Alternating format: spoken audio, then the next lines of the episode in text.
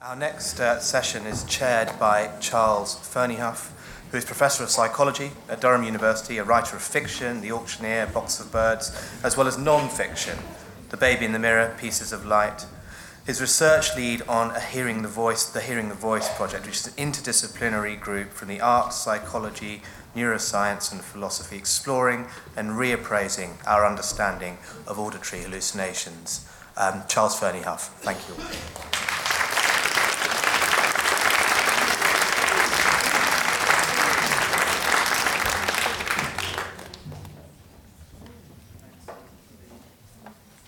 introduction.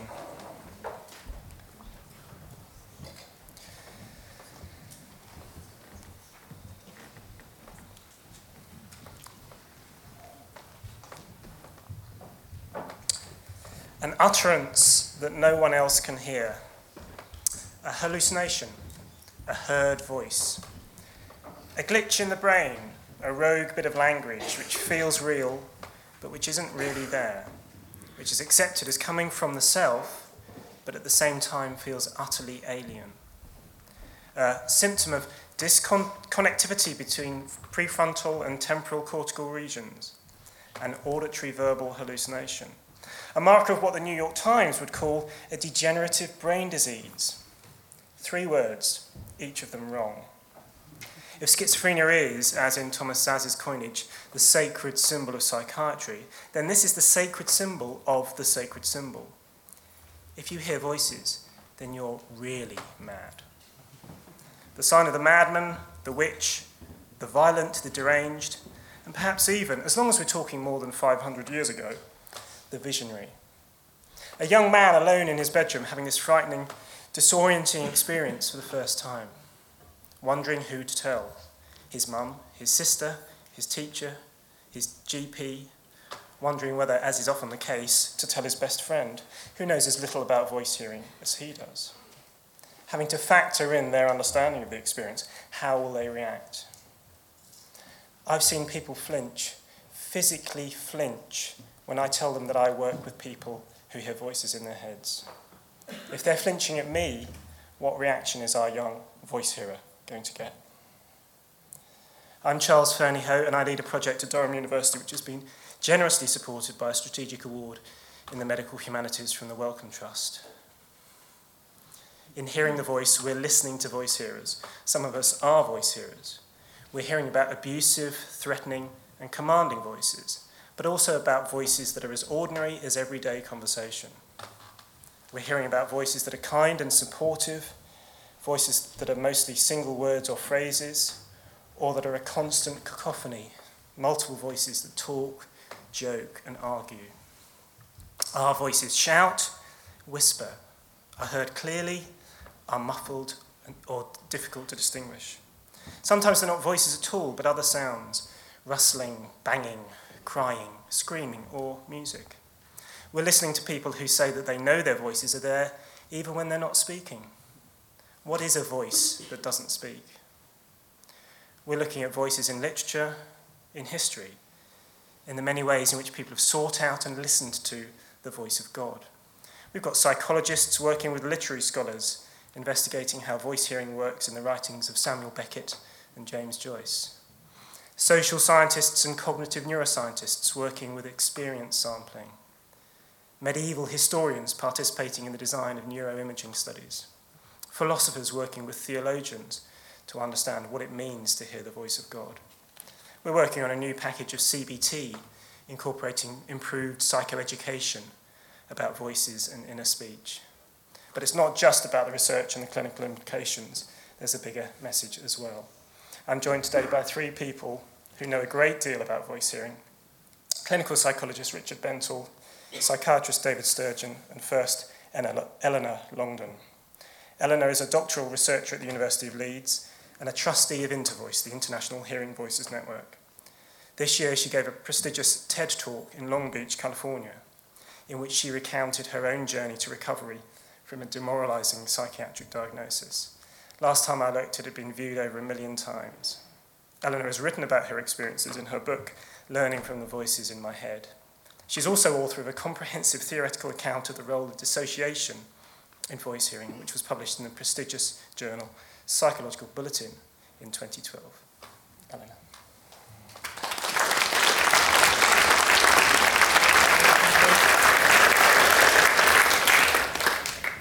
Thank you, Charles, and thank you very much to the organisers of this wonderful event. It's an absolute pleasure to be here.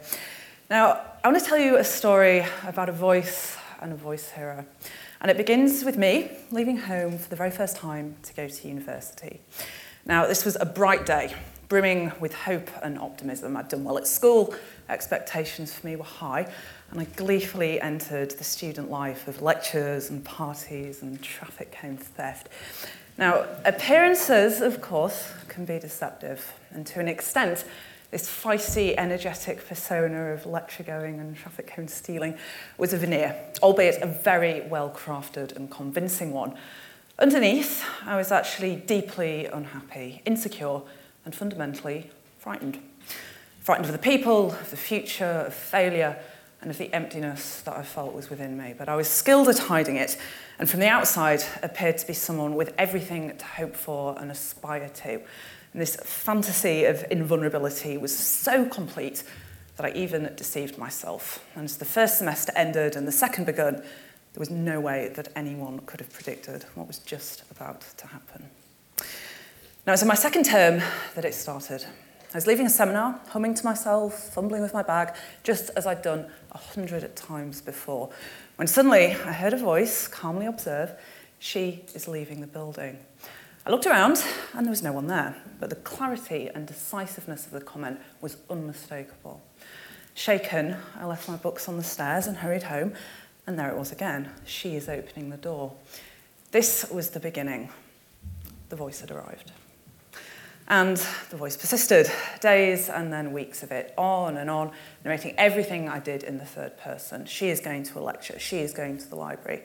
It was neutral, impassive, and even after a while, strangely companionate and reassuring, although I did notice that its calm exterior sometimes slipped and that it would occasionally mirror my own unexpressed emotion. So, for example, if I was angry and had to hide it, which I often did, being very adept at concealing how I really felt, then the voice would sound frustrated.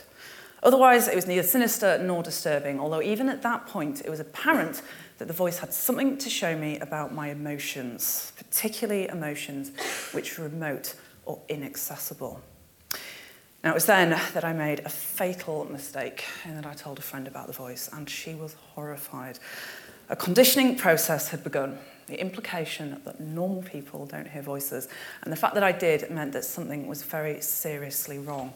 And this kind of fear and mistrust was infectious. Suddenly, voice didn't seem quite so benign anymore. And when she insisted that I seek medical help, I duly complied, and which proved to be mistake number two. I spent some time telling the college GP about what I perceived to be the real problem anxiety, low self worth, fears about the future, to be met with bored indifference until I mentioned the voice, upon which he dropped his pen, swung round, and began to question me with a show of real interest. And to be fair, I was desperate for interest and help, and I began to tell him about my strange commentator. And I always really wish at this point the voice had said, She is digging her own grave. I was referred to a psychiatrist who likewise took a grim view of the voice's presence, subsequently interpreting everything I said through a lens of latent insanity. So, for example, I was part of a student TV station that broadcast news bulletins around the campus. And during an appointment, which was running very late, said, I'm sorry, doctor, I've got to go. I'm reading the news at six. Down my medical records, Elna has delusions that she's a television news broadcaster. now, it was at this point that events began to rapidly overtake me. A hospital admission followed, the first of many. A diagnosis of schizophrenia came next, and then, worst of all, a toxic, tormenting sense of hopelessness, humiliation, and despair about myself and my prospects. But having been encouraged to see the voice not as an experience, but as a symptom, my fear and resistance towards it intensified. Now, essentially, this represented taking an aggressive stance towards my own mind, a kind of psychic civil war. And in turn, this caused the number of voices to increase and grow progressively hostile and menacing. Helplessly and hopelessly, I began to retreat into this nightmarish inner world in which the voices were destined to become both my persecutors and my only perceived companions. They tell me, for example, that if I could prove myself worthy of their help, then they could change my life back to how it had been. And a series of progressively bizarre tasks was set, a kind of labour of Hercules. They started off quite small, for example, pull out three strands of hair, but gradually grew more extreme, culminating in commands to harm myself and a particularly dramatic instruction. You see that lecture over there, you see that glass of water on his desk. We have to pour it over him in front of the other students, which I actually did, which I'm quite proud about. Um, but which, needless to say, did not endear me to the faculty. In effect, a vicious cycle fear, avoidance, mistrust, had been established between me and the voices, and this was a battle in which I felt powerless and incapable of establishing any kind of peace or reconciliation. Two years later, and the deterioration had been dramatic. By now, I had the whole frenzied repertoire terrifying voices, grotesque visions, bizarre, intractable delusions.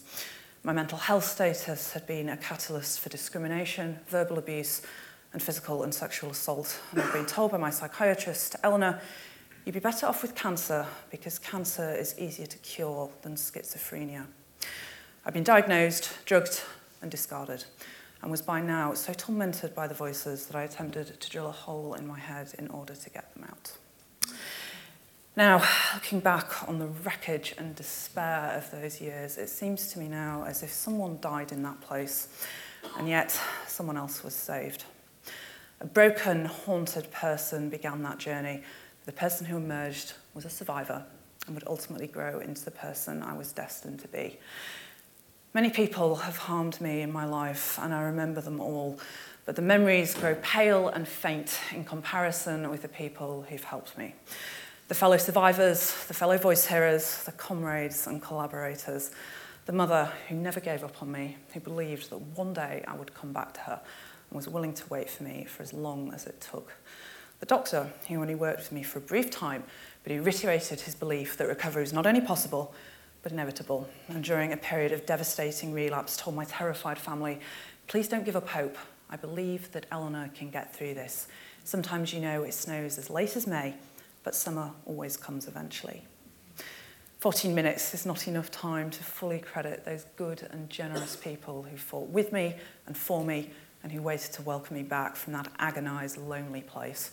But together, they forged a blend of courage, creativity, integrity, and an unshakable belief that my shattered self could become healed and whole. I used to say that these people saved me, but what I now know is they did something even more important and that they empowered me to save myself. And crucially, they helped me to understand something which I'd always suspected that my voices were a meaningful response to traumatic life events, particularly childhood events, and as such were not my enemies, but a source of insight into solvable emotional problems. Now, at first, this was very difficult to believe, not least because the voices appeared so hostile and menacing.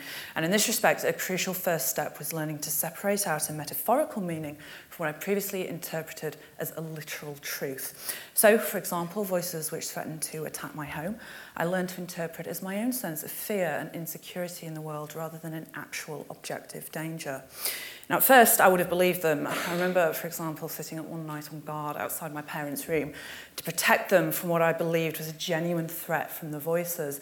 Because I'd had such bad problems with self injury, most of the cutlery in the house had been hidden and replaced with plastic picnicware.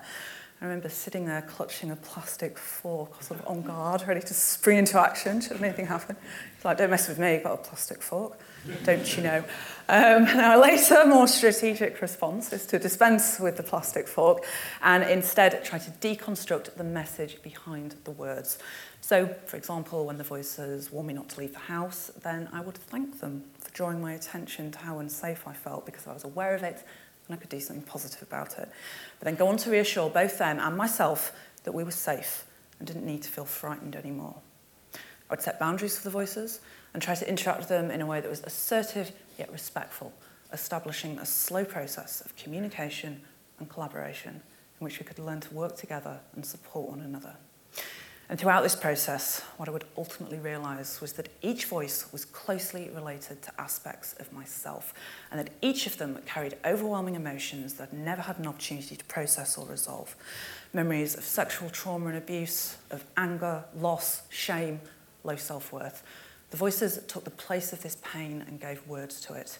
And possibly one of the greatest revelations was when I realized that the most hostile and aggressive voices actually represented the parts of me that had been hurt the most profoundly. And as such, it was these voices that needed to be shown the greatest compassion and care. Now, it was armed with this knowledge that I would ultimately gather together my shattered self, each fragment represented by a different voice, gradually withdraw from all my medication and return to psychiatry, only this time from the other side. 10 years after the voices first came, I finally graduated, this time with the highest degree in psychology the university ever given, and with one year later, the highest master's, which I always say isn't bad for a nutter. In fact, one of the voices actually dictated the answers during an exam, which technically possibly counts as cheating. um, and to be honest, I sometimes quite enjoyed their attention as well as Oscar Wilde said, the only thing worse than being talked about is not being talked about. it also makes you extremely good at eavesdropping because you can listen to two conversations simultaneously, so it's not all bad. Um, I worked in mental health services, I spoke at conferences, I published book chapters and academic articles, but I argued and continue to do so the relevance of the following concept that important question in psychiatry shouldn't just be what's wrong with you, but rather what's happened to you. And all the while, I listened to my voices, with whom I'd finally learned to live with peace and respect, and which in turn reflected a growing sense of compassion, acceptance, and respect towards myself. And I remember the most moving and extraordinary moment when supporting another young woman who was terrorized by her voices and becoming fully aware for the very first time that I was no longer in that position myself, but was finally able to help someone else who was. I'm now very proud to be a part of Intervoice, the organisational body of the International Hearing Voices Movement, an initiative inspired by the work of Professor Marius Rom and Dr Sandra Escher, which locates voice hearing as a survival strategy, a sane reaction to insane circumstances, not an aberrant symptom of schizophrenia to be endured, but a complex, significant and meaningful experience to be explored. Together, we envisage and enact a society that understands and respects voice hearing, supports the needs of individuals who hear voices, and which values them as full citizens. This type of society is not only possible, it's already on its way. To paraphrase Chavez, once social change begins, it cannot be reversed. You cannot humiliate the person who feels pride. You cannot oppress the people who are not afraid anymore. For me, the achievements of the Hearing Voices movement are a reminder that empathy, fellowship, justice, and respect are more than words.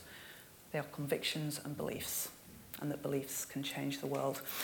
In the last 20 years, the movement has established Hearing Voices networks in 26 countries across five continents, working together to promote dignity, empowerment, and solidarity for individuals in mental distress to create a new language and practice of hope, which, at its very centre, lies an unshakable belief in the power and resilience of the individual. As Peter Levine has said, the human animal is a unique being endowed with an instinctual capacity to heal and the intellectual spirit to harness this innate capacity. In this respect, for members of society, there is no greater honour or privilege than facilitating that process of healing for someone. To bear witness, to reach out a hand, to share the burden of someone's suffering, and to hold the hope for their recovery. And likewise, for survivors of distress and adversity, it's important that we remember that we don't have to live our lives forever defined by the damaging things that have happened to us. We are unique, we are irreplaceable. What lies within us can never be truly colonized, contorted, or taken away. The light never goes out. As a very wonderful doctor once said to me, Don't tell me what other people have told you about yourself. Tell me about you. Thank you.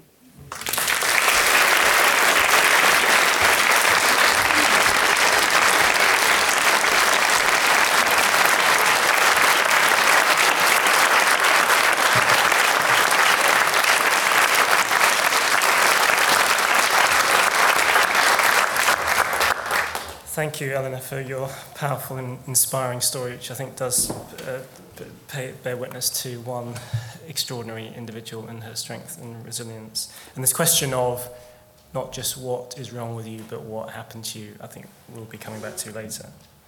Professor Richard Bentall is Professor of Clinical Psychology at the University of Liverpool. He's for several decades been a leading figure in cognitive and social processes in psychosis. He's changed our understanding about the coherence or otherwise of schizophrenia as a concept, about cognitive processes in delusions and hallucinations, and more recently about the role of social adversity, abuse, and trauma in the development of these experiences. His book, Madness Explained, won the British Psychological Society Book Award in 2004. His most recent book, Doctoring the Mind, takes on the bad science of the psychiatry, uh, pharmaceuticals um, industry. He's a great colleague and a great friend, and it's a pleasure to welcome him today. Thank you. And it's uh, wonderful to be here. Um, that's as I've spoken with Eleanor before, and it's always I always have the same feeling. It's a tough act to follow. Um, so, um, uh, but I, hopefully, some of the things I'll be saying will actually echo in a. a I've come from a, some very different uh, perspective from Eleanor, obviously, but uh, will echo a lot of what Eleanor said. I actually started as a clinical psychologist in the um, uh, mid 1980s. Uh, so I've been and I've been studying hearing voices for most of that time since, so nearly 30 years. Um, and during that time, our understanding of hearing voices has changed enormously, really. And uh, for me, this has been quite a journey. It's a journey which has involved three, I think, important discoveries, which um, I will come to in due course. So, when I first qualified in the mid 1980s, uh, I worked for two years in NHS forensic units. Um, by accident, really, more than by design. I saw my future in research, which is where I ended up. Um, but I thought it was useful to spend uh, some time getting some a, a bit of clinical experience behind my belt. And the forensic service I worked in, one of them uh, had uh, a quite large psychology service which had did two things.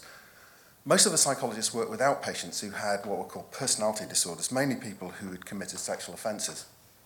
But there was an inpatient unit, which is quite large, a couple of hundred beds, uh, which mainly had patients with psychosis who had been come into conflict with the law for various different reasons. And I was um, interested in patients who had diagnosed of schizophrenia. They were the patients who were, uh, mainly occupied this place.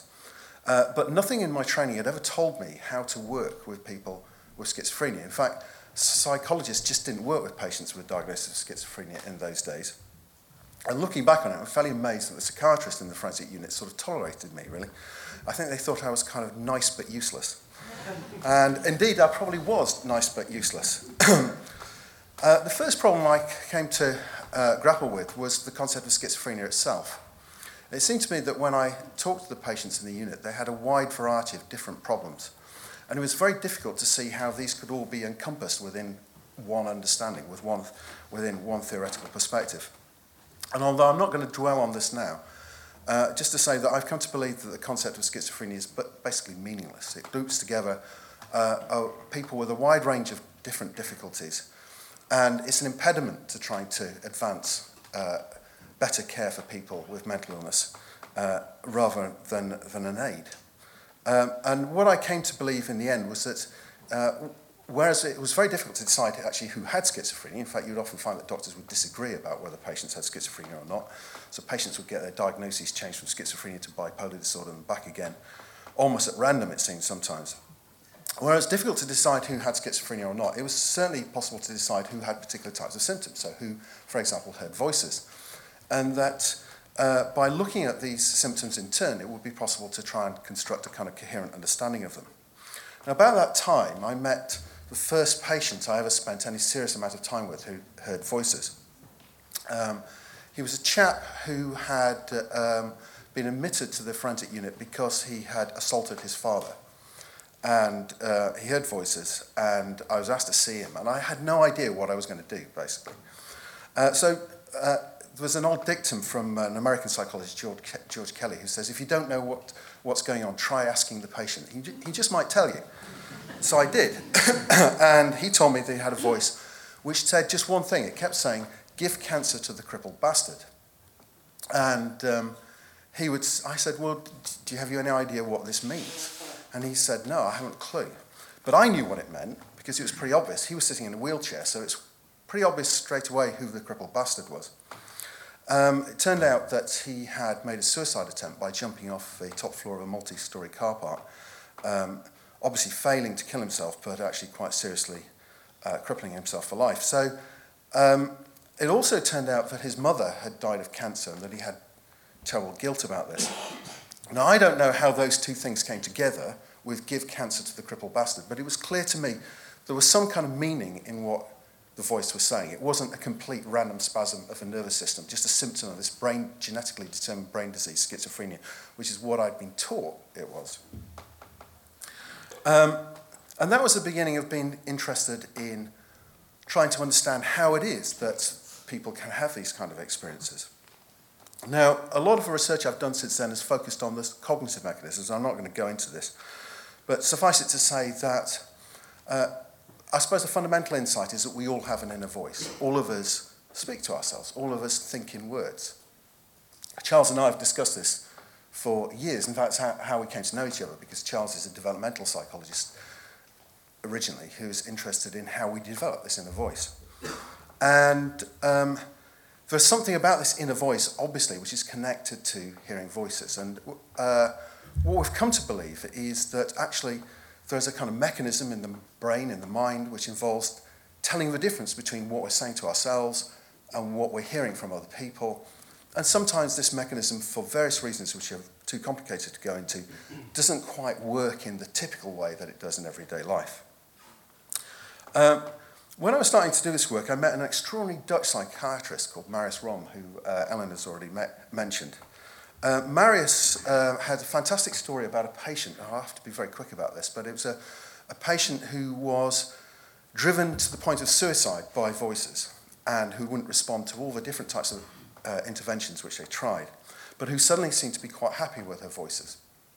And uh, Marius was quite puzzled by this, so I tried to find out what had happened. And it turned out this woman had read, read the most extraordinary book. It's a book by sort of cult book by an American psychologist called Julian Jaynes. The book's called The Origins of Consciousness, and it was uh, published in 1976. If you're like me, you're the sort of person who, when you go on a beach holiday, you take one book which is vaguely work related, but a bit wacky. This is the book to take, okay? So Jaynes claims that ancient Greeks weren't conscious in the same way that we are in the modern world. The ancient Greeks didn't have a sense of I. He, did, he, he concluded this by an analysis of the language of the Iliad. So you might be walking down the high street in Cheltenham and thinking, uh, I'd like a cup of coffee, I'll just go into Costa. Uh, an ancient Greek would hear a voice saying, You must go into Costa and get a cup of coffee. The coffee god. Which is why, because they didn't have any sense of themselves where the voice was coming from. Uh, which is why the ancient Greeks have a lot of gods, but don't talk about mental states in the way that we do. I have checked this out with classic scholars. Uh, they agree, actually, it seems, with uh, Jaynes's analysis of the language of the Iliad, but they think his uh, explanation is frankly nuts. Uh, in fact, one of them put it to me like this. Uh, he was a Hungarian. He said, uh, Richard, in Hungary, we don't have separate words for he and she, but we do know the difference. so, um, so so, but anyway, Jaynes's account is, is that they don't talk about mental states because they haven't got them in the same sense that we have. And you can see the connection with schizophrenia. Well, this lady read this book and she thought, my God, I'm not a schizophrenic, I'm an ancient Greek. And as soon as, as soon as she decided that she was an ancient Greek, then, you know, that's a bit, lot more interesting than being schizophrenic, isn't it? I mean, you could sort of, you don't want to talk about being schizophrenic at parties, but you might just want to talk about being an ancient Greek. And Marius Romme said to me, once, w- w- the most important thing which I think any professional has ever said to me in my career, he said, Richard, I really do like your research on hearing voices. But the trouble is, you do want to cure people who hear voices, don't you? He said, I don't think people who hear voices need curing. They need liberating. They're like homosexuals in the 1950s. They need liberation, not cure. And that is a very, very powerful thought. And it certainly changed my entire attitude towards helping people who hear voices. And you know, I, I, I agree with him now. I agree that actually liberation is, for most people, a lot better route than, than cure. I'll move on to one more thing. Uh, another important discovery which came out of Marius Romme's work is that hearing voices is much more common than people have hitherto thought. So uh, it turns out that in epidemiological samples, that about one in 10 people have experienced voices at some point in their lives. Only about one in 200 people get a diagnosis of schizophrenia. So for every person who gets a diagnosis of schizophrenia, there are a lot of people out there who hear voices. Uh, often they don't tell people, but they're living mostly quite good lives, good lives in some cases. So that supports the idea that learning to live with voices might be a better, better approach to these things than, than learning to accept voices. What Ellen was talking about, as all accepting voices, might be a better approach than trying either uh, sort of aggressive pharmacological or, for that matter, aggressive psychological treatments. I'll just come to one final discovery, which has become very important to me in the last 10 years. Um, I was told when I was uh, training to be a clinical psychologist that schizophrenia, which is this disease which I no longer believe exists, which is supposed to be the cause of hearing voices, I was told that schizophrenia is largely genetic. There are many people who still believe this today. In fact, the Medical Research Council, for example, spends the lion's share of its research funds on hunting genes for schizophrenia. This has been a terrible failure. No genes for schizophrenia have been found, and indeed, if there were genes for schizophrenia, they would have been found by now. If you talk to geneticists, they come up with all sorts of complicated reasons why, if we just spend a few tens of millions more pounds, we will finally discover some complex explanation in genetic terms. But actually, uh, there are no major genes for schizophrenia. There are certainly genetic factors, but they're nowhere near as important as has been thought of in the past. People have assumed that the, because it's been assumed that psychotic disorders are largely genetic, that there's not much of an environmental component. But over the last 10 or 15 years, an enormous amount of research has been published, usually on a shoestring actually, which has shown that there are profound environmental factors which influence whether people develop severe mental illnesses. So, just to run through a few, it turns out that children who are brought up in, uh, in conditions of social inequality are at higher risk of all types of mental illness, including psychosis. Now, social inequality is an interesting thing because it isn't the same as wealth. So, to put it in a kind of nutshell, growing up poor doesn't seem to do people too much harm. But growing up poor next to rich people seems to cause people a lot of harm. And that's really interesting. There must be some kind of mechanism, it's not understood, but there must be some kind of reason why that is. It's something to do with social comparison, obviously. Migrants have a much higher risk of severe mental illness than non migrants. And the interesting thing is, it depends on where they live. So, an Afro Caribbean living in a white neighborhood in Britain has about a four to eight times increased risk of being diagnosed as schizophrenic and actually really experiencing symptoms. It just isn't, it isn't just a bias in the diagnostic system.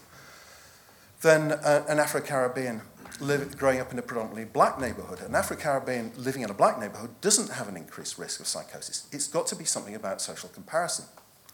Gay people have about a two to three times increased risk of developing a psychosis in later life, particularly, surprise, surprise, if they're victims of uh, discrimination, bullying, that kind of thing.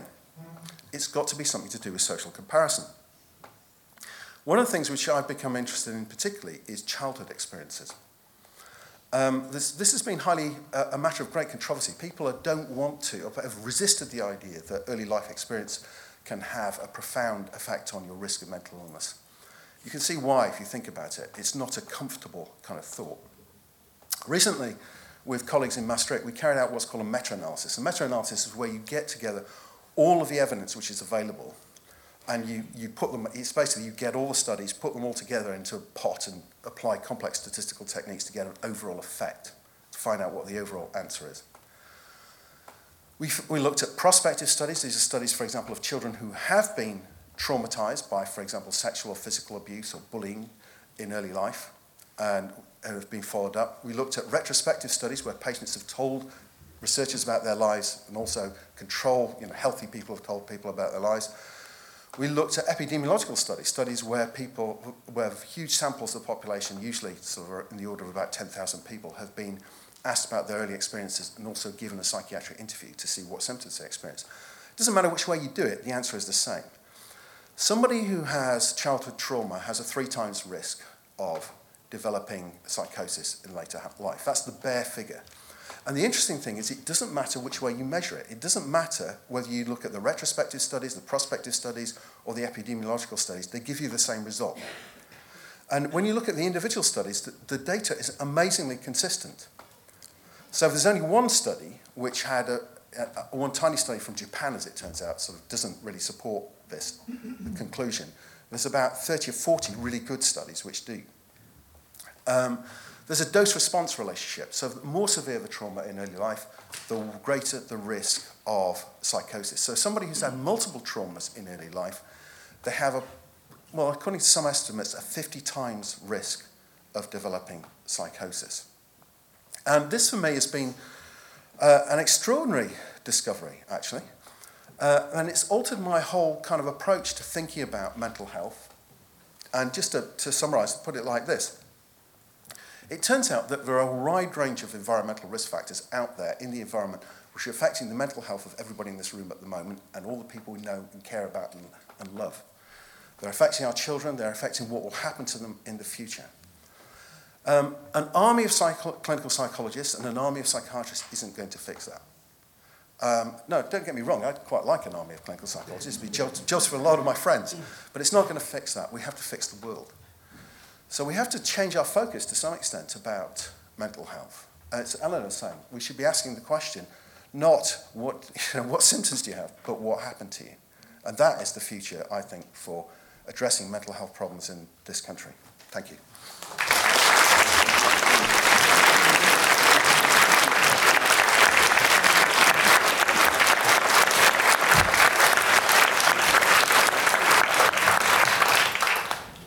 Thank you, Richard. Our third speaker is David Sturgeon, who's been a practicing psychiatrist since 1973. He worked in academic psychiatry from 1976, working with Julian Leff on some of the groundbreaking work on expressed emotion. Uh, in 1986, he set, helped to set up the Family Project in South Camden, and more recently, he's been working with the UCL Psychological Therapy Service with undergraduate and postgraduate students, and I'm told some faculty members as well. Thank you, David.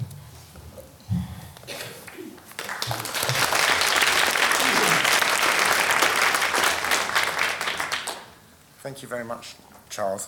Um, I don't know if some of you were here last year. Can remember Sebastian Faulks uh, talking about research for his book on human traces. and he was put in, in touch with um, somebody who suffered from schizophrenia, uh, a woman called Janie, who had made a cassette of what her voice said to her.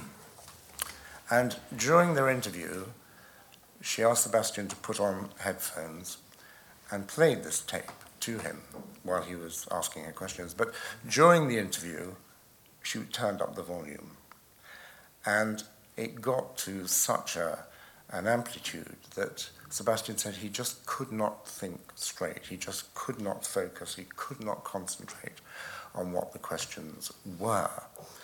Um, and that that really was a remarkable experience for him of what it's like um, having a lot of demanding, persecuting voices.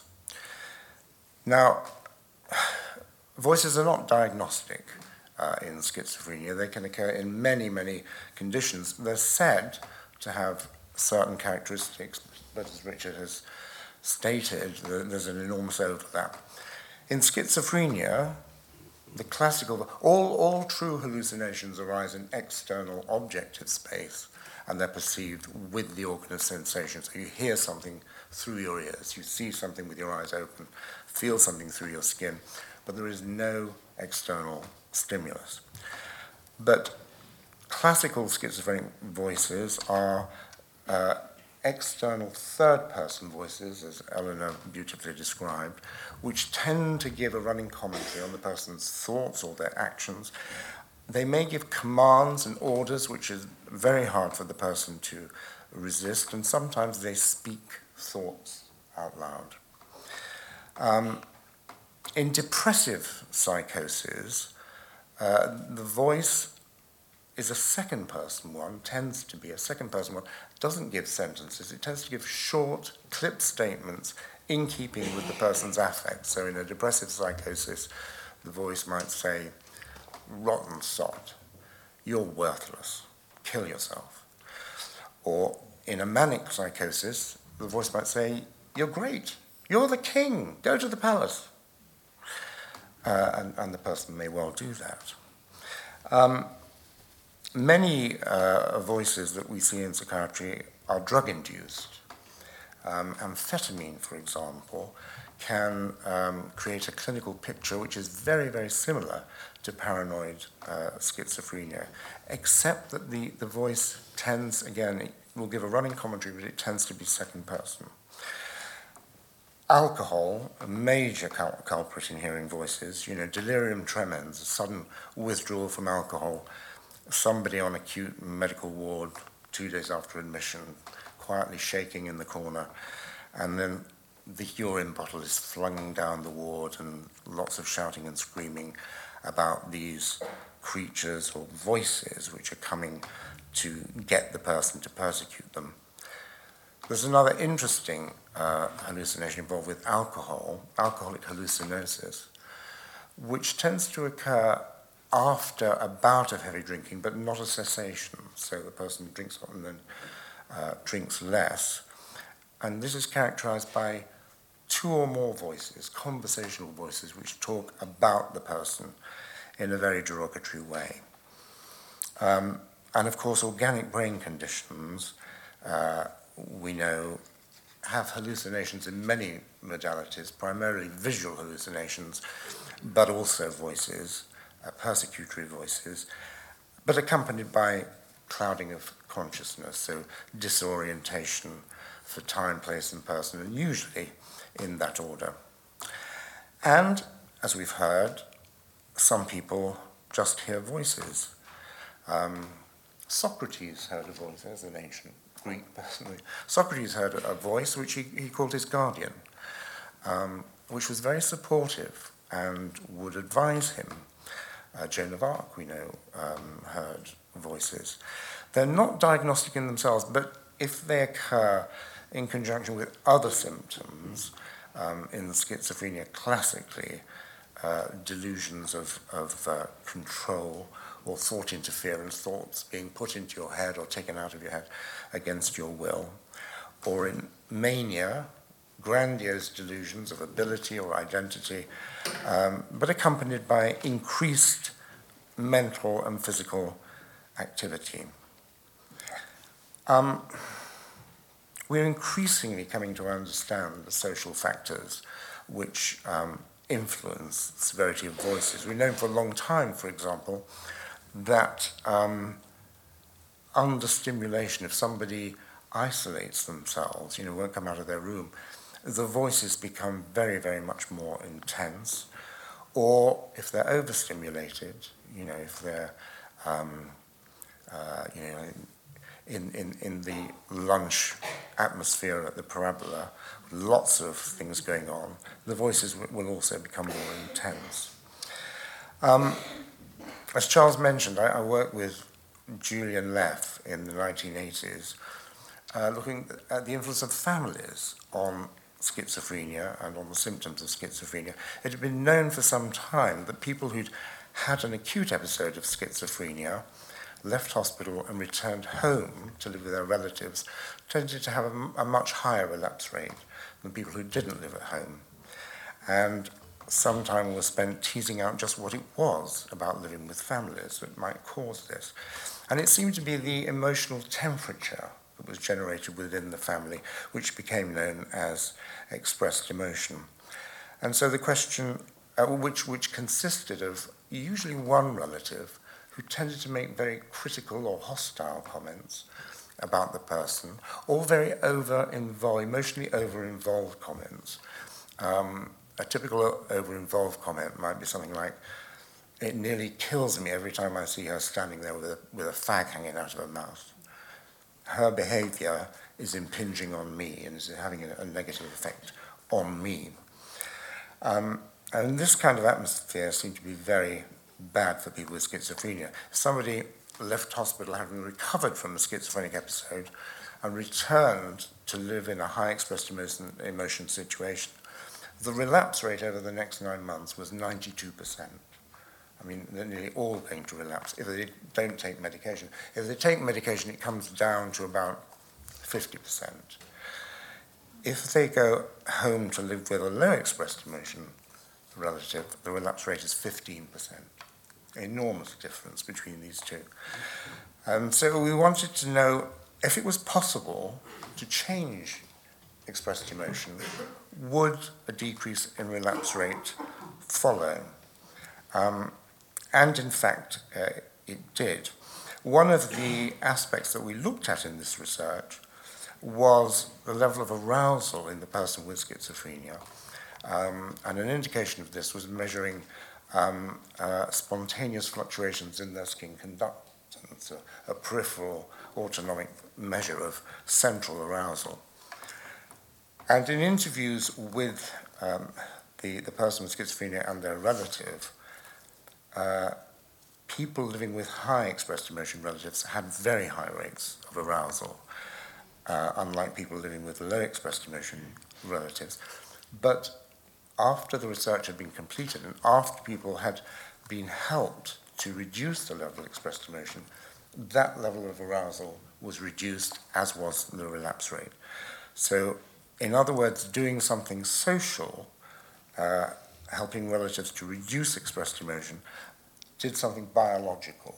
It, it reduced the level of arousal um, in the person with schizophrenia. Um, now, we only know somebody's hallucinating if they tell us, although some people, not all, some people will kind of adopt a listening posture, or they may flick their eyes up to one side and, and blink rapidly while they're hearing voices.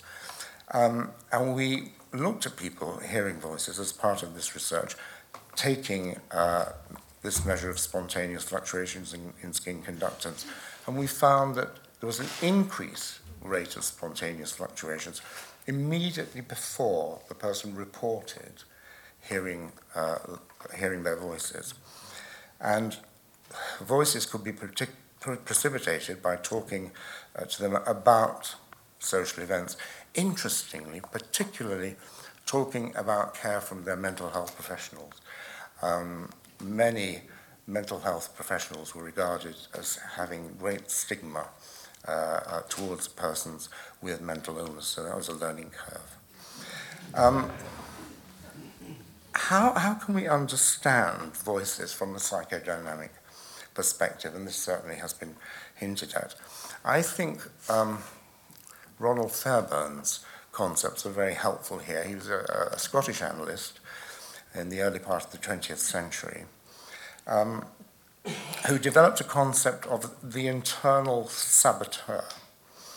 Um, basically, childhood, traumatic childhood events, childhood bullying, sexual abuse, uh, parental neglect led to low self esteem and low valuing of the person, which were internalized as uh, negative internal saboteurs. And people with schizophrenia can become overwhelmed um, by these factors, and they have to be split off.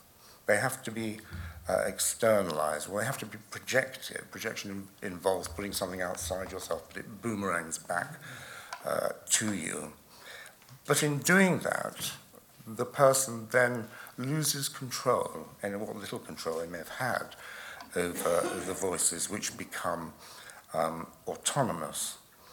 Um, Julian Leff, at the moment, has just completed a very interesting study of people who are treatment resistant, schizophrenic people, treatment resistant, who've heard uh, voices for over 10 years, very uh, persecutory, negative voices, um, which severely disrupt their lives. And what he's done with them is to create an avatar of the voice. Um, so a computer generated image of the person um, imagined to be um, uh, um, using this voice. And what he's been able to do has the, the uh, uh, voice here in the room with the uh, screen, the image of the avatar, saying to them what the, um, uh, the voice would normally say. but the therapist in another room can interfere with what the avatar is saying and can gradually change the voice to become less demanding, less punitive, more supportive. Um, and the amazing thing is that he, his, his sample size was very small, it was only 16. And two people had to drop out because they had multiple voices, and the voices became much more punitive and much more demanding during this research. But of the people who, who completed these sessions, and there were only six sessions, only six sessions, three people lost their voices completely. The voice went away. And in the other people, um, the uh, trauma of the voice was very much re- reduced. He also, at the start of this research, had carried out what's called a, a Calgary d- depression scale, which Calgary scale measures depressive symptoms in people with psych- psychotic illnesses. Um, and they were all featuring at the very high end of the depression scale and, and with suicidality. Uh, after this research, uh, the depression scale was very much reduced, as was suicidality. So this looks a very promising line of research. He's now got a grant from the Wellcome Trust for a much larger study. We're very hopeful that this may produce very similar results.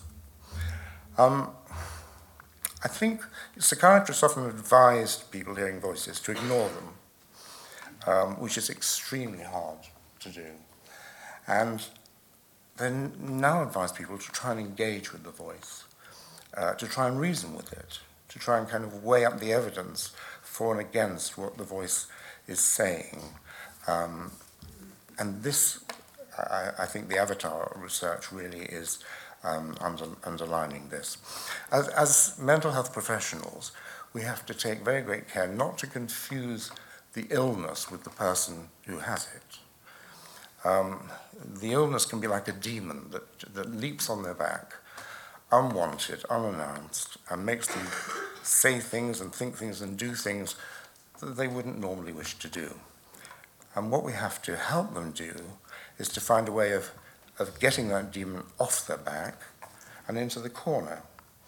Still there, but it's not immediately interfering with the quality of their life, so they're more able uh, to be the kind of people that they would wish to be.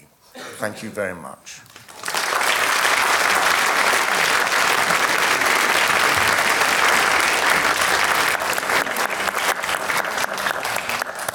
Thank you very much, David. We're here this weekend to celebrate the voice in all its forms. Um, and my first question to the panel is how, have, how has the voice, how have voices come to have the status that they have as sacred symbols of the sacred symbol, as pretexts for stigma and discrimination, as objects of scientific inquiry, as inspirations for art? Gosh. What's, what's special about the voice? I mean, I can answer part of that question, which is basically about how it's how they've obtained the position they have within the sort of psychiatric um, within psychiatry. I think um, the, the idea that, that madness for want of a better word, is uh, a sort of medical condition actually is, uh, in some sense, it's very old. You can trace it back partly to the ancient Greeks, but on the other hand, it's an idea which is also very modern in the sense that psychiatry was invented as a discipline, really, in the German speaking world in the early 19th century.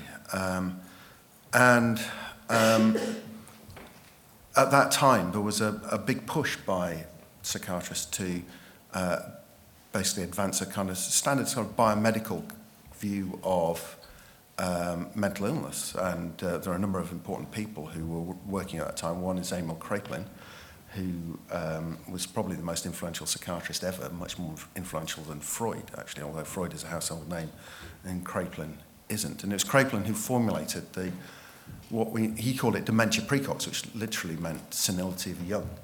but was later renamed by Bleuler as schizophrenia. So it was Kraepelin who introduced that idea. And Kraepelin was a fascinating character. He was a first German nationalist. Um, he uh, had an obsession about the evils of alcohol and syphilis, with which he would bore people almost literally to death over uh, long periods of time. Um, um, and he definitely wasn't somebody you'd want to tell your problems to. Uh, but on the other hand, he was quite an interesting, interested in a whole variety of different research approaches. So he wasn't narrow-minded either. So he, he was one of the first people to suggest that experimental psychology, for example, might have a role, have something to say about mental illness. And he did cross-cultural studies, and he was a pioneer of psychopharmacology. So he's a kind of interesting person. But he created in a, he, this biomedical framework, which is to see these things as simply symptoms of disorders of the nervous system. And in fact, Kraepelin employed uh, for a while Alzheimer, and it was under Kraepelin's watch that Alzheimer discovered the histopathology underlying the disease, which is now called Alzheimer's disease. And Kraepelin, it was in fact Kraepelin's decision that it should be called Alzheimer's disease.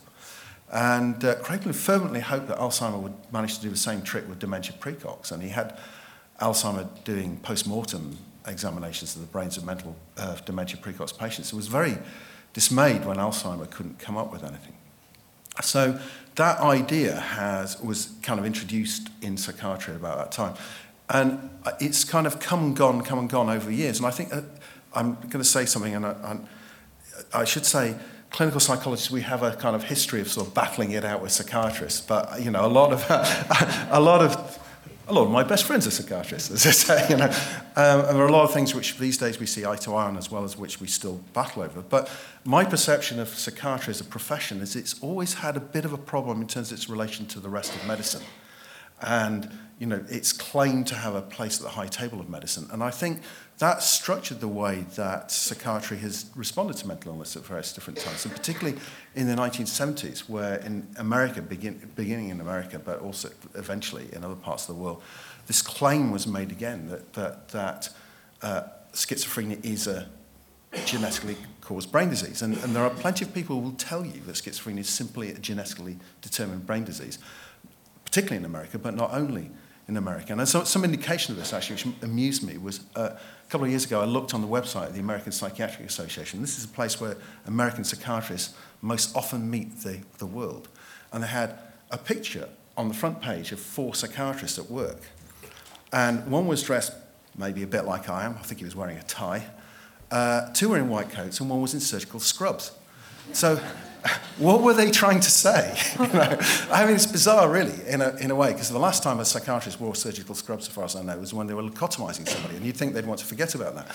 But there was a, there was a sort of, there's, and I, I think part of the issue about the way that psychiatrists, the professions, looked at these is, is, is this anxiety they have about their position with respect to, to, to, to medicine. I was once called, talked to just, we go much longer, but once told by a New Zealand psychiatrist, she said, well, we have to take a biomedical approach because otherwise we won't be treated as real doctors. And I said, so Quick. why do you want to be around countries like that? Quick doctors? response, David, because you, it's only fair to let you well, respond to that, and then we need to talk about sorry. voices more specifically. Um, I don't agree with that at all. um, I, I, was a liaison psychiatrist, um, you know, in my, in my, clinical life, and I had lunch with physicians and surgeons every day, and we had a lot of very fascinating and very interesting discussions. About the nature of mental illness and their recognition of it, um, you know, in, in, in whatever speciality they, they were practicing. Um, I think that maybe what psychiatrists are doing more of now is listening to um, their patients who have psychotic illnesses. You know, Freud taught us how to listen to people with neurotic illnesses, and to some extent, Ronnie Laing was trying to get us to listen to what people with psychotic illnesses were saying, but we didn't want to hear that because we didn't find his clinical views really of, of, of much therapeutic benefit. Um, but um, rather like the, the person you were talking about, I can remember seeing somebody with, with chronic schizophrenia in A&E who was um, asked if he was hearing voices and what the voice was, was telling him, and it says, it's been shot in the foot, it's been shot in the foot, it's been shot in the foot. And this is somebody who had come in from um, a sheltered accommodation Um, hadn't had a bath clearly for you know an awful long time, and in A and E, his shoes were taken off and uh, various layers of, of, of socks were peeled off, and he had fulminating gangrene. So you know he, he was trying to communicate something. He couldn't do it directly, but his voice, in a sense, was doing it for him. In relation to that question about psychiatrists listening, very interesting work on avatar therapy from Left's group. Mm. But I wondered, Eleanor, if you could say something about the work that you've been doing, which in many ways is quite similar, um, deeper in many ways in, in, in terms of the voice dialoguing. Yeah, um, actually, before I do this, I want to uh, quick and this is just purely from my perspective as well, not sort of generalizing on behalf of everybody who's had this kind of intense crisis, but the objection I feel to hearing people talking about illness in this context, um, because I would see myself as I, I'm not mentally ill. I never have been. I've been maddened. I've been driven mad. Um, but I'm now mad and proud and have plenty to be mad about, which is coercion, oppression, injustice, abuse. Um, and that the experiences I had, and again, as you know, as Richard described, and many, many others, there's a lot of research to also bear this out, is that these experiences, we can reify them purely as symptoms, or try and understand them also as adaptations and survival strategies. Um, that even things like, like voice hearing, like self-injury, like unusual beliefs are responses that have come around for a reason and in some level it all makes sense. And when I work with people um, experiencing these kind of crises, that's the premise that I almost go into that encounter with. At some level, this all makes sense. Um, in terms of the idea of communicating with voices, this is work. Um, well, it goes back a very long way actually. The birth of the Hearing Voices movement was based very much about the, the great anecdote that Richard told with Patsy Hagen and Marius Rom.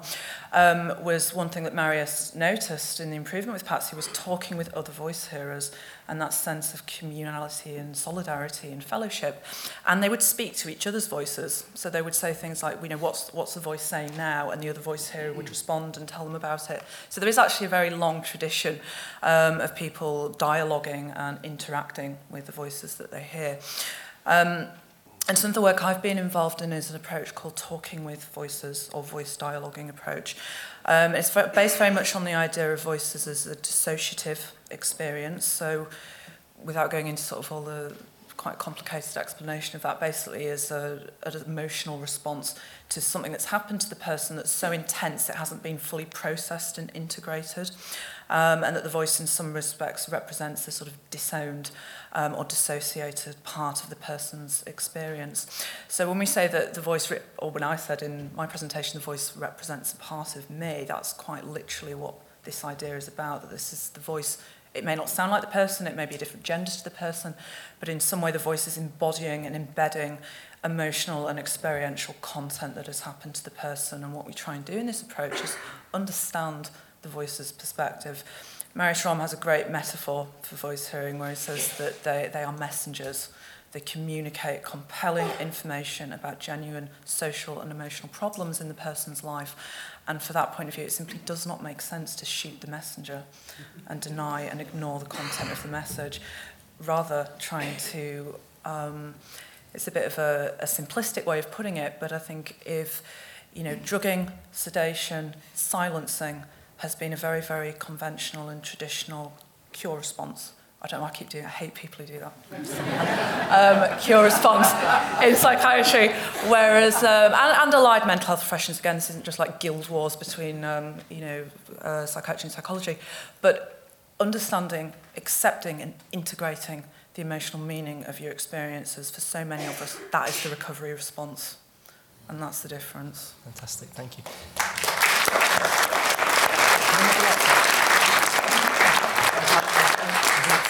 Sometimes, Eleanor, the messenger will shoot you. Um, you know, the, the suicide rate well, in people with schizophrenia yeah. is appallingly high. And, you know, we have to, that's the one, you know, that's, I'm so full of admiration for you. That's the best case scenario. If only, you know, people could find that, that would be wonderful. Let's give people a chance to find the, that route. Mm. Um, I'm sure there'll be questions from the audience. Can we have the lights up, please? And there is a roving mic or two going around. There's a question there at the front.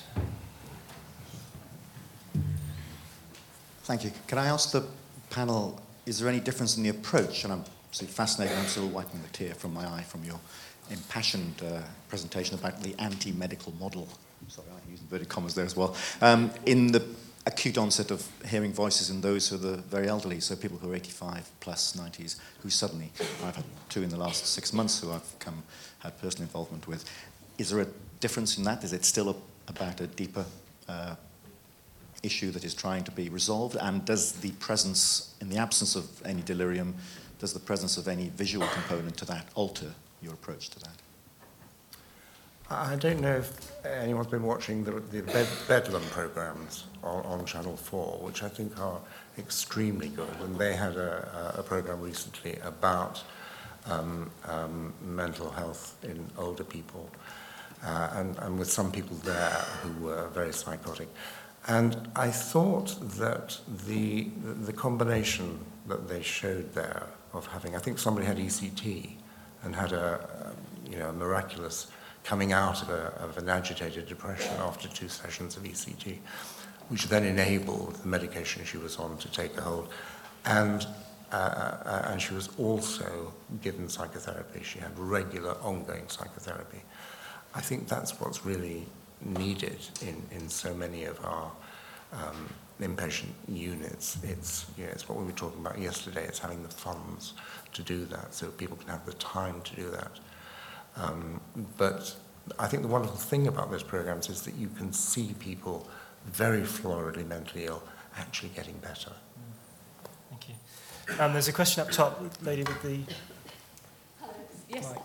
I'd like to say thank you, first of all, for um, the dignity that you bring towards people who suffer from experiences such as hearing voices or dissociative experiences. Like that? yeah. Thank you for the dignity you bring to people who experience um, hearing voices and other, as I understand it, dissociative experiences. And I wondered if you'd like to speak a bit towards that, because one of the things I understood reading Fairbairn was that he, um, he said that basis of symptomology was often dissociation, and this was one of the things that Janet told us as far as go as in the 1890s and which was not allowed within psychoanalysis for most of the 20th century, and that now understanding that dissociation underlies many of our symptoms enables more compassionate treatment approaches. And this question, this statement, which I'd like to become a strapline don't ask what's wrong with you, but ask what happened to you.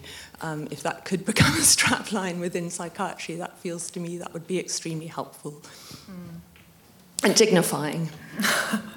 um, I mean, just, thank you for, for such a, a thoughtful question. Um, I mean, very, very briefly, it's, it's very interesting what you say about the, you know, the, at, the, at the moment, although it is starting to change, there is still this real distinction and division between dissoci dissociation, which is seen as psychological, um, and psychosis, which is seen as biogenetic. And gradually, these, these two camps are starting to come together. And ironically, they actually began back in the late 1800s um, as very, very similar. And many theorists speculated about the overlap and similarity between psychosis and dissociation um, and the, the role of trauma in the origins of that. So, for instance, Bloyer's very early conceptualizations of schizophrenia, when you read them now, you know, 100 years later, is basically a description of dissociative identity disorder He talks about people using different tones of voice, people literally switching personality states. Um, and it does speak very powerfully to the idea of literally a shattered, fractured sense of self that people have been, you know, uh, you know, this, this rupture between different parts of the personality that's been stress or trauma induced. And this, you know, Bloyer believed, as Richard's described, that that was a biological process. And gradually, um, this is that fusion of ideas is starting to come back together again. And there's a conference, you know, next week about, you know, exploring the, a very prestigious conference about the interlinks between what gets called association and psychosis. And just to, um, sorry, very quickly in terms of voice hearing, um, David mentioned that, uh, you know, the sort of the classic idea of the schizophrenic voice, they're often called Schneiderian voices, um, voices commenting or conversing um, up until May. For over 40 years, had been, and this, that's how I was diagnosed with schizophrenia, is classified first rank pathognomic symptom of schizophrenia is the Schneiderian voice. In May of this year, the Diagnostic and Statistical Manual of Mental Health removed that um, as a symptom, as a primary symptom of schizophrenia. Voice hearing is being de associated with schizophrenia. And one of the reasons for that is realizing that those types of voices are so common in trauma experiences. And it's wonderful that these kind of things are being recognized um, and that what began as you know, a single imperative and over the centuries, as, over the years, has you know, separated out into two, mind and brain, psychology and biology, is starting to come back together again. I think this can only be a good thing, a genuinely integrated biopsychosocial model. Well, there's one, there's a question. Can I just say, I, I, I don't find those two questions mutually excu- exclusive. What's wrong with you and what's happened to you? I think we can, we can consider them both and we have to. But it's, it's true, isn't it, David, that a lot of psychiatric services still don't ask what's happened to you. They still don't, I think, actually. Um, I'd, I'd just like to say how wonderful this is uh, to hear, but to bring back to the voices that and the notion of expertise that um, Eleanor mentioned, other people have mentioned that the notion of experts, people who count themselves experts talking to each other, and the need for more and more opportunities like this, because I count myself proud to be one of a growing body of people like Eleanor who are experts by experience of surviving um, mental distress and uh, making a life that's very much worth living. And I, I, I, this notion of the Hearing Voices Network that utterly inspired me is here, uh, experts by experience collaborating with experts by profession, and that actually does happen in the intervoice movement. And the dialogue, the, the lack of polarization of uh, beleaguered psychiatric profession needing to claim to be the experts and the brilliance of some aspects of clinical psychology, but also the OTs, the nurses, the, you know, the, the multitude of disciplines and approaches across professions of a need of, of discussing um, humbly together how to listen to each other. I wondered what you felt about that. So we, we, I think it's a lovely comment on which to end. I think that really encapsulates what we've, we, what we've talked about today. Sam is hovering. He makes me think of the security guy who comes, who comes along to turn the lights on at the end of the college disco. Um, so we really ought to call, we really ought to call the halt there. Thank you very much, Eleanor Longden, Richard Bentall, and Bella.